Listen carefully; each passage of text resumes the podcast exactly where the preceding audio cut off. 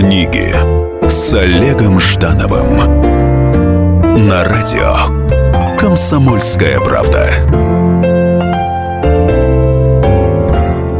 Добрый день, в эфире программа «Книги с Олегом Ждановым». Сегодня у меня в гостях замечательный э, журналист, человек и писатель с международным признанием, ибо есть, да, международная премия у... Почти. Итак, э, Михаил Зыгарь. Здравствуйте, Михаил. Добрый день. Ну, начнем с главного информационного повода этого месяца и года. Э, ваша книга получила огромное признание зрительской аудитории, читательской и э, издательского мира на выставке 17-й выставке интеллектуальной литературы нон-фикшн в ЦДХ, которая проходила. Как вы себя чувствуете вот в этом амплуа писателя? Я придумал книгу 7 лет назад. Почти 7 лет а, между делом, а, не отрываясь от основной работы, брал какие-то интервью такие, не под запись для, для понимания. И последние два года фактически там ночами и выходными ее писал. Сказать, что я ожидал от нее чего-то сногсшибательного, нет. По большей части это было ощущение такой повинности, которую я зачем-то на себя взял, и я должен это дело доделать.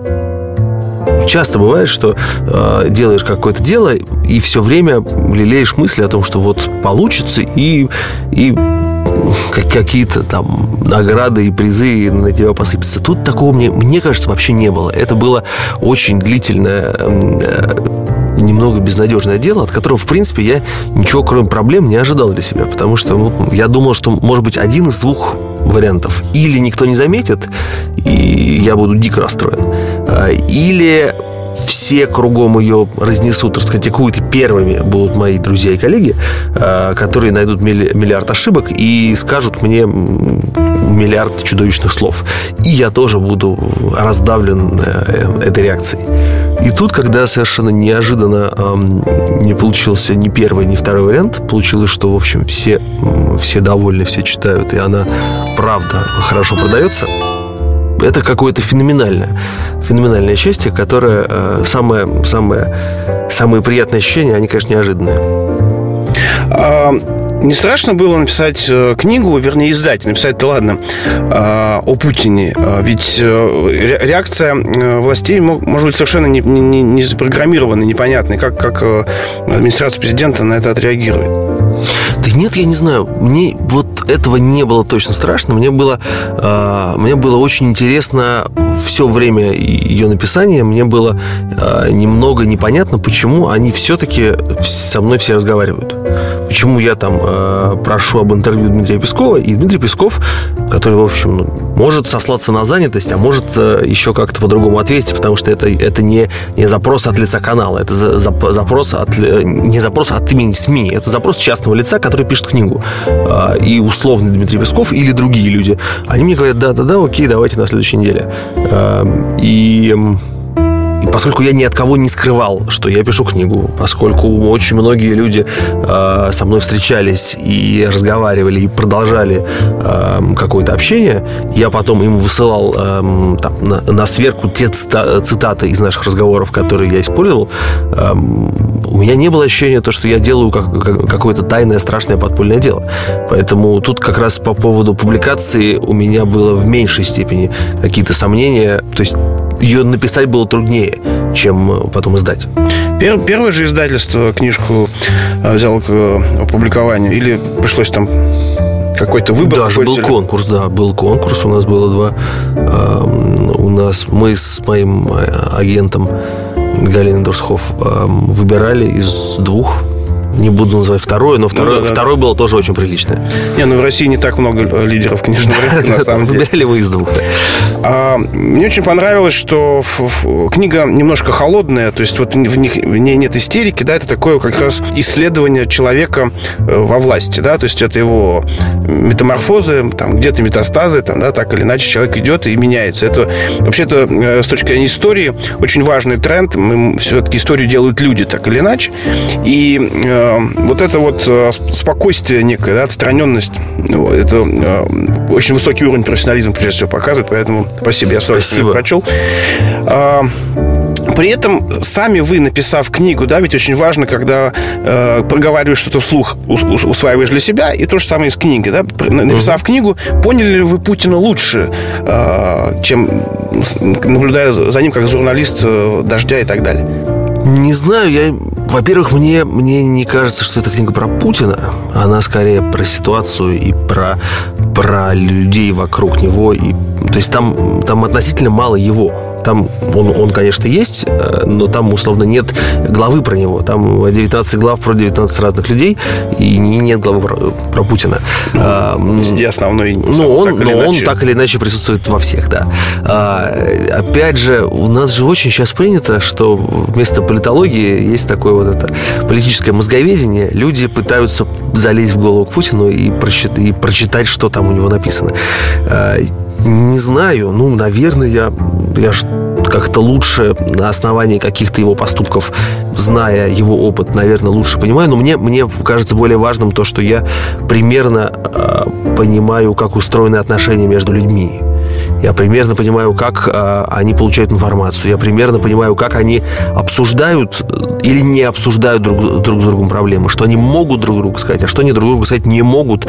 А это, э, ну, это, это важная вещь, что, что многие вещи вообще никогда не проговариваются. На многие темы люди никогда не разговаривают. Просто э, это такие темы, которые традиционно умалчиваются, потому что... Это же колоссальное, колоссальное наблюдение. Очень многие люди считают, что э, Путин и вообще люди во власти принимают какое-то решение или не принимают какое-то решение, потому что до них не донесли информацию. До, до царя-батюшки не донесли э, челобитную. Это правда, вот по, вот, по вашим исследованиям, что это действительно такой э, жесткий, жесткий факт? Нет, мне кажется, что, конечно, полная информация о происходящем у всех есть есть маленькая деталь, которая заключается в том, что есть люди, которые пользуются интернетом, есть люди, которые не пользуются интернетом, есть люди, которые читают соцсети, которые не читают. Поэтому э, некоторая информация, которая нам кажется а, при помощи соцсетей такой нарочитой, она не всем кажется такой обязательной.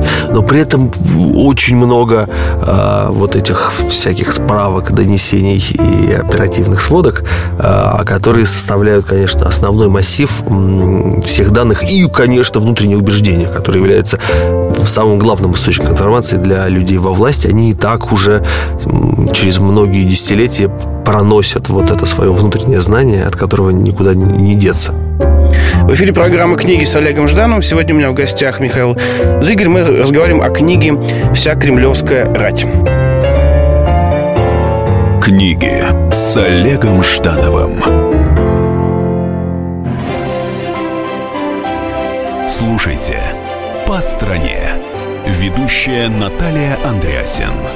Каждое воскресенье на радио «Комсомольская правда» я, Наталья Андреасин, в программе «По стране» разбираю вместе с вами самые необычные истории.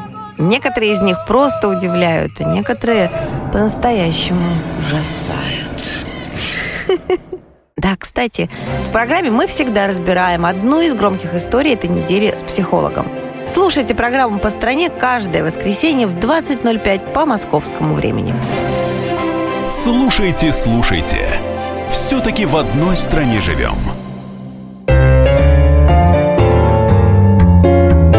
Книги с Олегом Ждановым.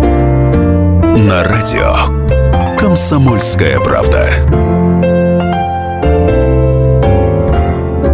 Эфире программа «Книги с Олегом Ждановым». Сегодня у меня в гостях Михаил Зыгорь. Мы разговариваем о его книге «Вся кремлевская рать».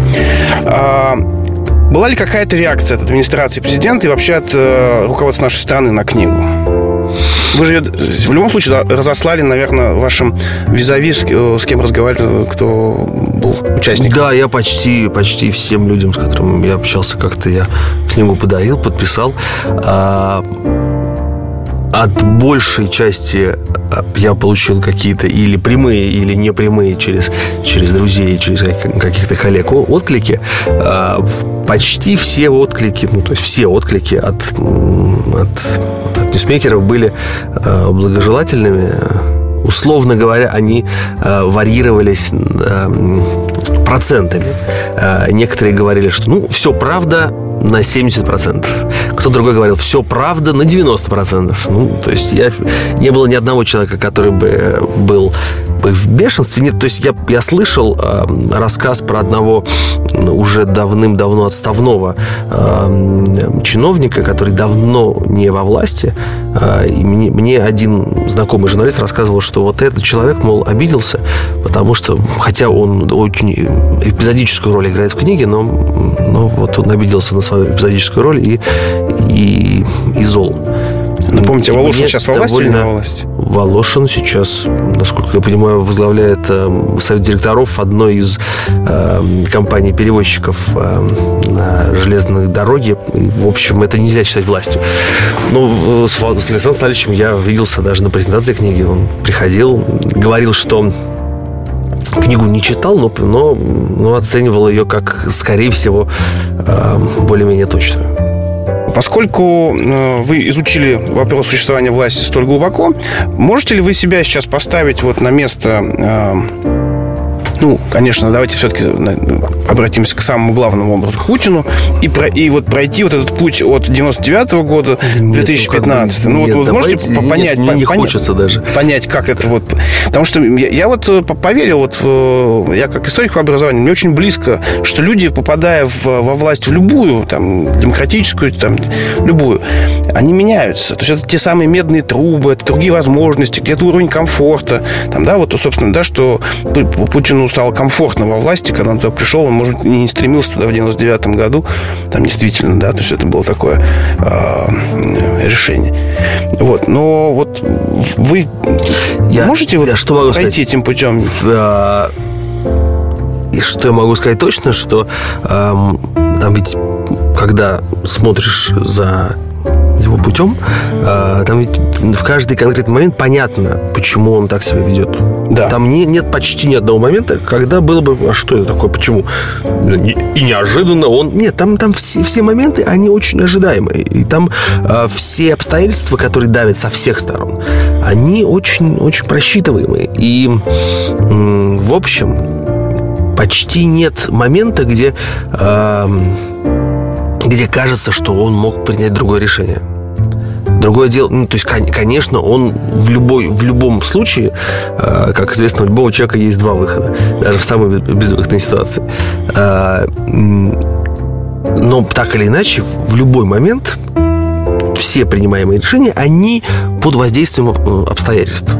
Есть, конечно, случаи, когда, когда политики все переламывают и принимают заведомо там, непопулярное решение эм, там, против, э, идут против элиты или против общественного мнения, против э, популярности в населении. Это очень редкие случаи вообще в мировой истории. Эм, мне показалось, что вот, вот в этой э, исторической линии за эти 15-17 лет нет таких, таких э, ярких выпадений. Тут все очень логично. А вот если бы эту книгу э, почитал человеку, которого, ну, который не стал бы покупать вот по финансовым причинам, да, то у него нет там 500-600 рублей, допустим, ну, в народ она попала бы, да, таким образом. Вот к простым людям, которые выходят на Болотную площадь, там, в том числе, которые возмущаются каким-то... Поможет она им понять, почему так, что не потому, что кто-то плох, а потому что действительно есть очень много причин в политике, во внутренней, внешней экономической политике, что, которые заставляют президентов и министров поступать определенным образом. Я не знаю, мне трудно. Это, это получается то, что я должен э, сам себя хвалить э, и говорить, то, что да, сейчас вот эта книга, всем открою глаза.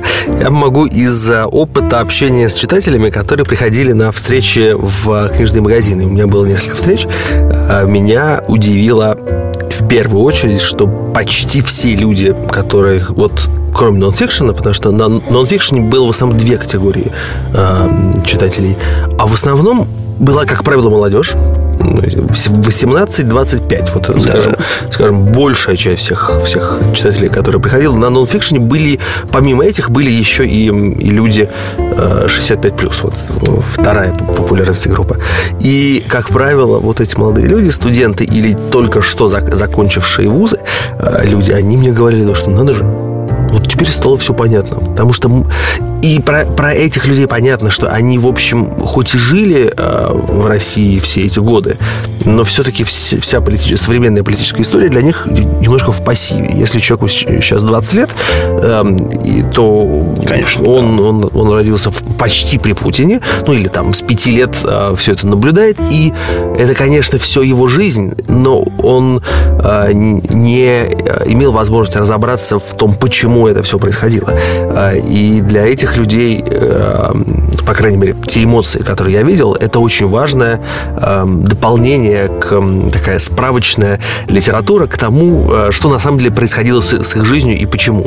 Мне кажется, что она именно благодаря отстраненности и такой, как вы говорите, холодности, и благодаря тому, что в ней нет никаких ни литературных изысков, ни каких-то аналитических изысков. Я старался чтобы она была максимально простой и максимально эм, объясняющей для широкого круга читателей. Там нет ничего такого, э, для прочтения чего ну, нужно заранее иметь какой-то бэкграунд. То есть я пытаюсь объяснить все, эм, ввести каждого нового персонажа, объясняя, кто он такой, и там про каждое географическое место объяснить, где это находится. Э, то есть она для нее не нужна никакая подготовка. Вы не должны быть политологом или, э, или читать газеты раз в неделю, чтобы понять, о, о чем она. Это такой такой исторический роман. С другой стороны, она стала фактом политической журналистики. Меня вот очень э, позабавило мнение моего хорошего знакомого Станислава Кучера, который сказал, что э, на неком, некотором промежутке времени политическая журналистика сама себя дискредитировала в России, потому что слишком уж ругала власть. А с другой стороны, там да, был Евгений Киселев, который каждый день после, как, после новостей объяснял, что эти новости значат. И поэтому вот эта разъясняющая журналистика, она в какой-то момент кончилась, да, вместе с тем НТВ, вместе с тем ТВ-6. А тут получается, что снова, только уже э, без ерничества, да, без какой-то вот этой, э, ну, без, лишним, без излишнего присутствия собственного мнения, а вот так отстраненно все-таки рассказали, что как происходит. И поэтому это очень важно. Получается, что э, книга стала такой нишей в политической журналистике, но только уже не, не портящий ее имидж. Ну, может быть, мне, мне просто казалось еще важным восполнить многие пробелы, которые у нас в политической журналистике были за эти годы. Потому что далеко не про каждое событие мы можем э, понять, что это было и почему это произошло. Во всяком случае, оперативно. А, оперативно, точно. То есть, ну, про, ну, про ну, зачастую про отставки правительства или про эм, какие-то важные такие знаковые политические э, события не оперативно, не спустя много лет. Нет точного объяснения, почему это произошло. И вот мне казалось очень важным как-то максимально в этом разобраться и вот уже вот, за последние 15 лет как-то подбить бабки. А есть желание перевести книгу на, ну, как минимум, английский, да? И... Есть желание перевести на английский, да. Я веду переговоры с а, а довольно серьезным американским издательством, которое... Просто так вышло, а американский и английский книжный рынок, они устроены так, что они не переводят книжки вообще. А считается, что все важные книги уже, уже пишутся на английском языке, и ничего дополнительного переводить, ну, кроме разве что произведений нобелевских лауреатов, не нужно. То есть такая практика, ну, она повсеместно не, не встречается. А, мне кажется, вот я сейчас на уже такой степени финальной стадии, что, что должен вот сегодня-завтра подписать контракт, что э, она выйдет на английском. Правда, это, я думаю, случится не скоро. Там очень, конечно, неповоротливая вот эта книжная издательская машина. Но я думаю, что в следующем году она выйдет. Э, может быть, мне даже придется дописать к ней, поскольку большой период времени, дописать к ней еще одну главу. 20-ю, соответственно, главу. Uh-huh. Это будет глава с героем, который будет Башар Асад, uh-huh. которого по счастливому совпадению я лично знаю, я брал у него интервью, и, и ну, как раз она будет посвящена последним всем событиям вокруг Сирии и Турции. В эфире программа «Книги» с Олегом Ждановым. У меня в гостях Михаил Зыгорь. Мы разговариваем о его книге «Вся кремлевская рать». Вернемся после небольшого перерыва. Книги с Олегом Ждановым.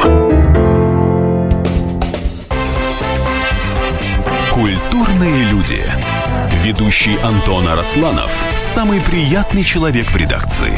Он настолько располагает к себе, что ему не отказывают в интервью даже те, кто принципиально не общается с прессой. Друзья, я приглашаю вас поучаствовать в обсуждении самых разнообразных культурных тем.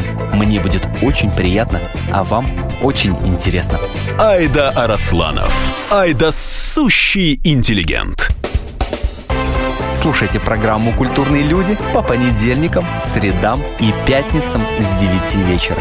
Не пропустите, а то не культурно как-то.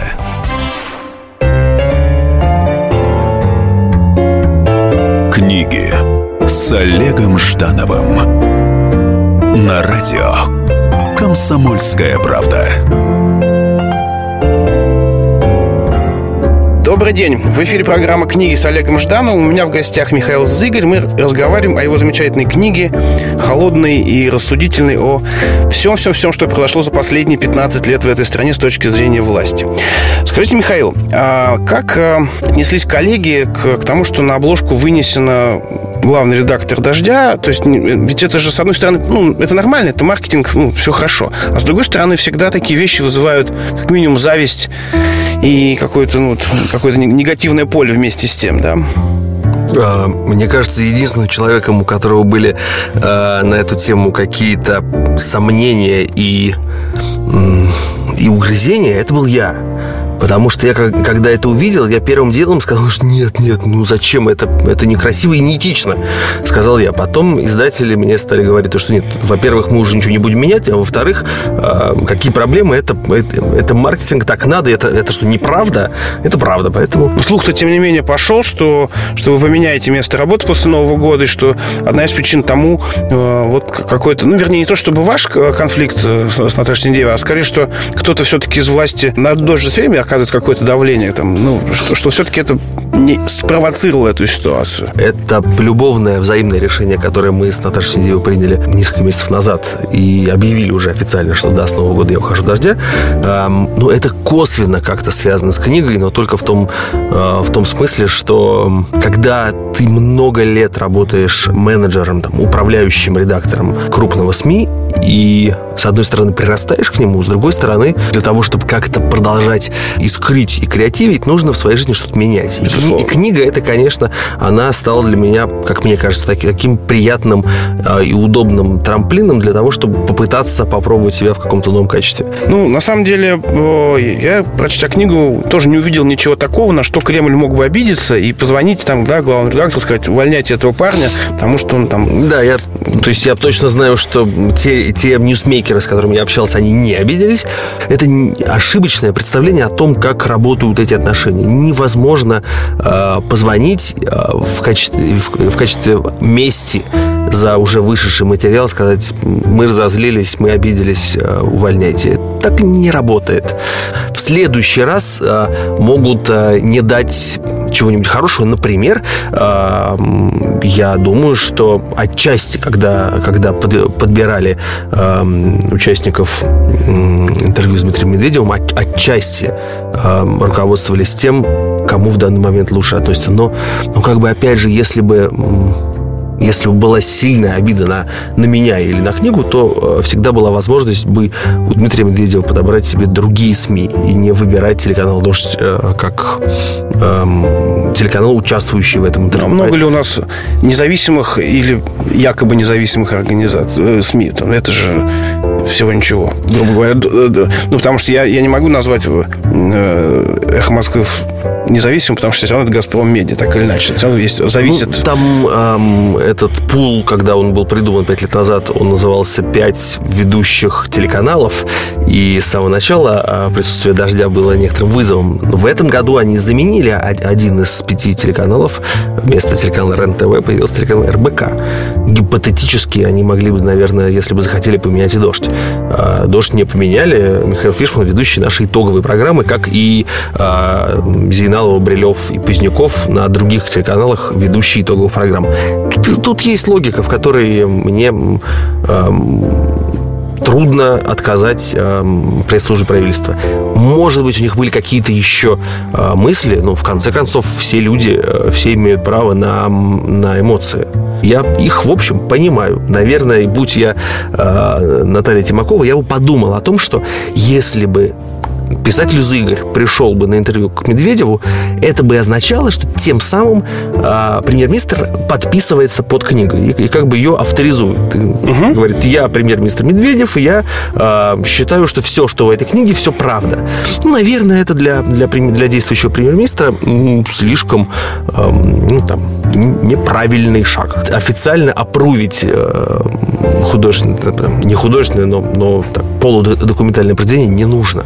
Ни один чиновник э, публично не сказал мне, э, что книга правильная, хорошая и точная. Все, все делают это в режиме смс и в, и в режиме телефонных разговоров. А, кстати, почему? То есть у нас в России это какой-то тоже... Я в данном случае апеллирую угу. как, как знатоку кухни. Вот почему они не могут сказать, вот, да, мне понравилось, интересно. А у нас же вообще нет традиции а, а, таких открытых интервью почему, почему мне пришлось э, так долго и путем э, off-record интервью э, писать эту книгу? Почему все это не появилось в журналах и в газетах? Или, или почему это не появилось в, в книге от лица со ссылкой на источники? Потому что вот почему-то э, люди говорят или под запись, или честно невозможно представить себе, что ты в эфире э, говоришь с человеком, и он тебе начинает выкладывать. Или ты под диктофон, ну, что-то такое. А если он тебе что-то заболтнул, он наверняка скажет, а вот это, пожалуйста, уберись. И это, это такая традиция, которую, я не знаю, сколько лет должно пройти, чтобы она как-то вытравилась. Я хорошо помню, когда в начале «Дождя» в 2010 году э, вообще чиновники отвыкли от прямого телеэфира. Объяснить им, что, что им нужно прийти на телевизионный эфир в прямом эфире было вообще невозможно. И главное, к этому же очень легко привыкнуть. Ведь без этого э, намного проще жить. Это очень неприятная, э, неприятная большая ответственность, когда, когда ты большой чиновник, э, у которого есть начальники, э, которые могут э, внимательно читать твои интервью и как-то за них еще ругать. Э, если у тебя нет такого риска, как э, прямоэфирное интервью, твоя жизнь намного приятнее и спокойнее. Ну да, то есть, а, собственно, они из зоны комфорта угу. выходить не, не любят нет, на, на любом главное, уровне. Главное, нет смысла. Никак, никаких плюсов за это, никаких... Э, э, никакого приза за выход из Даже депутаты, что не, не получают. Да, у которых якобы приз может быть среди электората, все равно тоже так не поступает. Ну, кроме э, великого шоумена Владимира Вольфовича. Ну, депутаты в этом плане немножко получше. Они, они в общем, э, так или иначе считают, иногда считают, что, что это нужно, что это полезно, ну, потому что среди их, то, что называется KPI, угу. публичность все, все-таки присутствует. Там в какой-то момент э, их когда наступает период жатвы и их подбирают для следующего созыва, а, их какая-то публичность и эффективность наряду с лояльностью тоже а, учитывается. Поэтому для них важно, чтобы, а, чтобы они правильно светились и правильно выглядели в СМИ. Книга приведет к тому, что вы будете читать какие-то лекции, там, да, или вот станете таким официальным экспертом в области власти в России? Не знаю, я надеюсь, что нет. Я не знаю, нет, я не хотел бы э, превращаться в, э, в человека, который э, сидит на книге и с, этой, и с высоты этой книги о чем-то вещает. Э, я хотел бы скорее продолжать в том же духе и продолжать э, какие-то исследования э, в этом стиле, продолжать э, общение с, с ньюсмейкерами, может быть, писать какие-то новые вещи.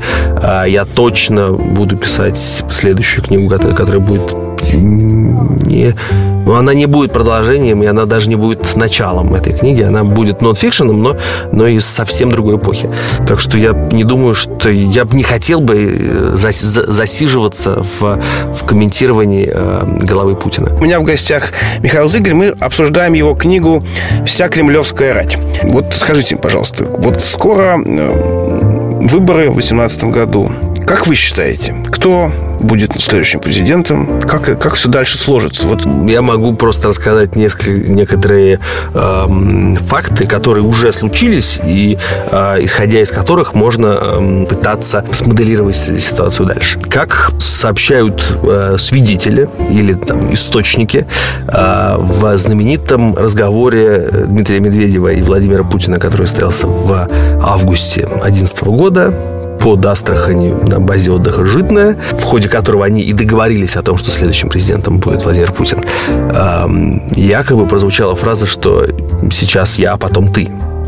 Поэтому, так или иначе, в ходе того разговора содержался намек, что следующим президентом после Путина все-таки будет опять Медведев. Актуальна та договоренность или нет, никто из нас не может знать. А, и второй как бы фактор, который нужно учитывать, это а, готовность или не готовность Владимира Путина а, переизбираться еще раз по нынешнему положению дел и опять же по, по тому, что по тому, как обстоял тот их разговор, и, и те аргументы Путина, они заключались в том, что очень сложная ситуация в мире, почти, почти военная, очень можно так и страну потерять, мол, якобы говорил Путин по словам э, приближенных. Сейчас ситуация не менее опасная и не, Более. и не менее военная, поэтому есть ощущение, что в такой ситуации Владимир Путин э, пока не будет готов э, уступить э, страну кому-то другому, даже, так, даже тому человеку, кому он пообещал это однажды сделать. В эфире программы «Книги» с Олегом Ждановым. У меня в гостях Михаил Зыгорь. Мы разговариваем о его книге «Вся кремлевская рать». Вернемся после небольшого перерыва. Книги с Олегом Ждановым. Меня зовут Александр Яковлев. Меня зовут Евгений Арсюхин. У нас есть к вам убедительная просьба. Ни в коем случае не включайте радио «Комсомольская, правда». В понедельник в 6 вечера. Но если вы все-таки решитесь это сделать, то вы услышите.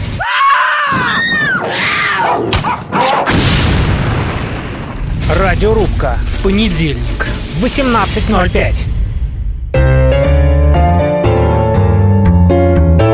Книги с Олегом Ждановым на радио Комсомольская правда. Привет, в эфире программа «Книги» с Олегом Ждановым. У меня в гостях Михаил Зыгорь. Мы говорим о его книге и о всяческих разных политических трендах человеческое отношение к политикам после, опять же, и, и этих э, интервью, и прописания этих интервью, их, их такой реализации, как-то поменялось? Вообще, какие они? Приближение к любому объекту, его разглядываешь лучше и понимаешь, что он не такой уже и черный, или не такой уже и белый, а, а он оказывается разным, там, узорчатым, он может быть, эм, там, персонаж может быть очень неприятным, но у него есть несколько очевидных, эм, бесспорных плюсов. Если говорить про людей в целом, конечно, у меня э, общая там, температура по больнице повысилась. У меня в целом отношение к конкретным многим людям улучшилось, несмотря на, на те предубеждения, которые были до этого. Э, главный вывод, что они все, конечно, очень разные. Вообще.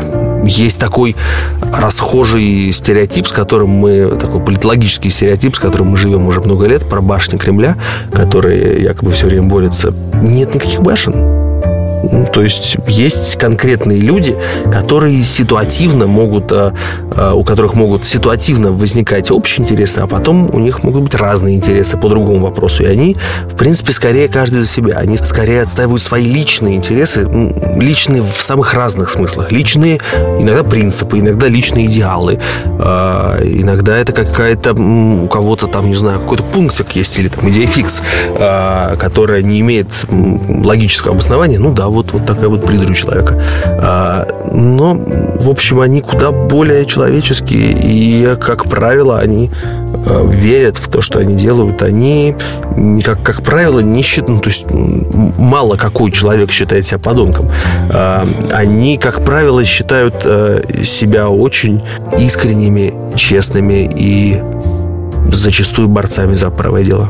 Вот как раз хотел спросить, как по вашему ощущению, вот эта пропорция э, в оценке политиков, э, каких людей там больше? Тех, кто правда э, патриотичен и, и делает свое дело, делает страну лучше, там, выводит на какие-то новые рельсы? Или все-таки людей, которые делают карьеру? Вот э, как, как по-вашему, какое там ощущение? Ну, это же и то, и то. Ну, Это же, ну, это же вообще никаким образом не противоречит. Ведь а, мы же прекрасно... Типа новая прекрасно ступень, новые возможности, Мы да. прекрасно понимаем, что, что а, человек, на, особенно на каких-то, на высоких карье- карьерных а, ступенях, а, обладает фантастической эм, возможностью к самоубеждению. Что бы человек ни делал, он убеждает себя в том, что он делает обратное. А, Это как вот я, я пишу об этом в книге, что я убедился в том, что не существует памяти, потому что вместо собственных воспоминаний а, каждый человек придумывает себе биографию и объясняет мотивацию своих прошлых поступков, которой во- вовсе не было. Точно так же и, и человек пудрит себе мозги по поводу э, своих истинных мотивов. Люди могут совер- совершать ужасно неблаговидные поступки, э, уверяя самого себя, что это самозащита, или э, он вынужден, или он таким образом жертв- жертвует собой и берет на себя грех других. Можно как угодно придумать и, самому в это верить. И главное, это намного лучше работает, потому что это избавляет тебя от, эм, от сомнений, от угрызений. Когда мы оцениваем тусовки, да, то есть журналистскую, там, политическую, ну, журналистская тоже очень сильно дифференцирована, конечно, а, всегда есть вот этот э, пунктик, э, а насколько они умны, то есть насколько это интеллектуальный уровень. Вот какое ощущение у вас возникло по поводу именно не харизмы, а именно интеллектуального уровня наших политиков? Ну, они, конечно, все разные. Конечно, они, многие из них очень умны. Ну, там, что говорить, там Алексей Кудрин выдающийся интеллектуал, он очень умен, да. И многие люди, многие другие э, политики, чиновники, вице-премьеры и министры, бывшие министры, там, Александр Александрович Волошин, бывший глава администрации, очень умен. Все в порядке. Многие из них обладают а, критическим мышлением и могут признавать и анализировать собственные ошибки, что вообще Но довольно, ну не публично, конечно, но это вообще очень редкое э, свойство, особенно в их положении, ка- когда э, критически важно, это я говорю про действующих, а, а не, а не про оставных, а, про действующих критически важно э, воспринимать чужую позицию как свою. Ну, то есть просто нельзя же просто так вы- выполнять чужую, чужую волю, в нее не веря. Нужно уметь ее как бы впитать в себя. И это довольно разрушает личность, довольно сильно. Но при этом есть люди, которые э, сохраняют к- критическое отношение. Ну, то есть борются с, той самой, с тем Они- самым пудрением мозгов, который, Ну, да? они, они где-то борются, где-то, где-то, по крайней мере, знаете, по крайней мере, пытаются помнить, ам, во что они верили еще, еще неделю назад. То есть вот они сейчас уже верят в другое, но неделю назад они думали по-другому. И они могут вспомнить то и потом вспомнить это. развитие самой политической культуры, что ли, да, оно э, в России сейчас замедлилось или оно идет своим чередом совершенно таком каком-то, ну, что ли, естественном ритме? Потому что вот понятно, что скачок э, в- между там Горбачевской и Ельцинской э, политической элитой, он был очень, очень заметный, да, то есть начало, э, может быть, ну, не начало, а вт- вт- второй этап Путина был тоже вот скачком. Какой сейчас этап в развитии вот этих политических отношений, политической культуры там и так далее, так далее? Если, опять же, э, оценивать вообще всех участников этого политического процесса, то довольно-таки страшновато, конечно. Потому что те моменты, когда парламент не был местом для дискуссии, сейчас кажутся тропическим раем. Ну, в целом, эм, в целом не то чтобы зима близко, а, а вот эти вот есть ощущение, что белые ходаки, э, они среди нас очень активно себя ведут, их довольно много. В данный момент политическая культура, если говорить про ви- традиционное ведение политики, ну, оно ведь отсутствует. Есть политический процесс. Он происходит не в тех местах, где, эм, где мы думаем. То есть, например, началась ли уже думская избирательная кампания? Да, началась активно. Идет ли борьба за то, кто, э, кто войдет в следующий парламент? Да, эта борьба идет. Ну, кулуар. Знаем ли мы что-то о ней? Ну, почти нет. Но там главы фракции уже составили списки. И они уже с этими списками ходят по каким-то коридорам. И там вот, вот прямо сейчас, вот в эти дни, пока мы тут, тут, тут сидим, э, идет думская кампания ожесточенная. Неоднократно слышал о том, что э, самая главная проблема, что э, политики сейчас, ну, в частности, да, Путин и его ближайшее окружение, очень сильно акцентируют внимание на внешней стороне политики и совсем очень мало внимания, интереса, настоящего такого самого интереса к внутренней политике. И поэтому там, да, есть какие-то экономические провалы, кто-то чувствует себя необогретым, забытым. Вот как по вашему ощущению, есть это э, диспропорция между внутренней и внешней политикой в, в существующем руководстве страны? Довольно давно мне кажется, руководство страны живет с ощущением, что э, идет война. И, ну, как минимум год, а то и два. Да? Ситуация, когда идет война, ну, как бы любая диспропорция оправдана, потому что все для фронта, все для победы. Всегда ли это ощущение было верным, я не знаю. Может быть, был момент, когда э, руководство страны заблуждалось. Сейчас, ну, вот как бы чем дальше, тем больше есть ощущение, что они и правда уже не ошибаются. Ну, мне кажется, что э, потеря интереса к внутренней политике случилась раньше, чем эти два года. Да. Все-таки такое ощущение, что э, Путин был направлен ну, на внешние какие-то, ну, возрождение, конечно, статуса России, там, возрождение пребывания в Африке, в Азии, там, в Южной Америке там, и так далее, что он, был, он раньше туда был направлен, чем случились все вот последние события на Ближнем Востоке. Можно найти какой-то, наверное, перелом там или, или когда тренд был там больше, меньше. После арабской весны, конечно, эм, его мироощущение, наверное, поменялось, потому что ровно после операции в Ливии он э, в очередной раз убедился, что, что угроза велика.